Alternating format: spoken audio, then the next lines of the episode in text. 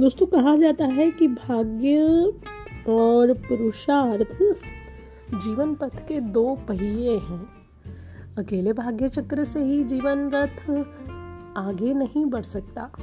जो लोग श्रम को त्याग कर भाग्य या आलस्य का आश्रय लेते हैं, वे अपने जीवन में असफल रहते हैं। ईश्वर पर केवल आलसी व्यक्ति ही आश्रित रहते हैं। देय देय, आलसी पुकारा। कायरों और अकनमन्यों की इस दुनिया में ईश्वर भी उनकी सहायता नहीं करते। दोस्तों, आलस और अकर्मण्यता पृथ्वी पर भार स्वरूप है। आलस्य मनुष्य का प्रबल शत्रु है और इसीलिए हमें कभी भी भाग्यवादी भाग्यवादी बनकर हाथ पर हाथ रखकर बैठना नहीं चाहिए। मनुष्य अपने भाग्य का स्वयं निर्माता है, ये वाक्य विवेकानंद जी ने भी हमें कहा है।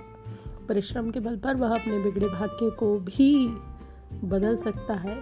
तो बनाइए अपने आप को परिश्रमी और आगे हम बताएँगे, सफलता के रहस्य में श्रम किस प्रकार अपना महत्व रखता है।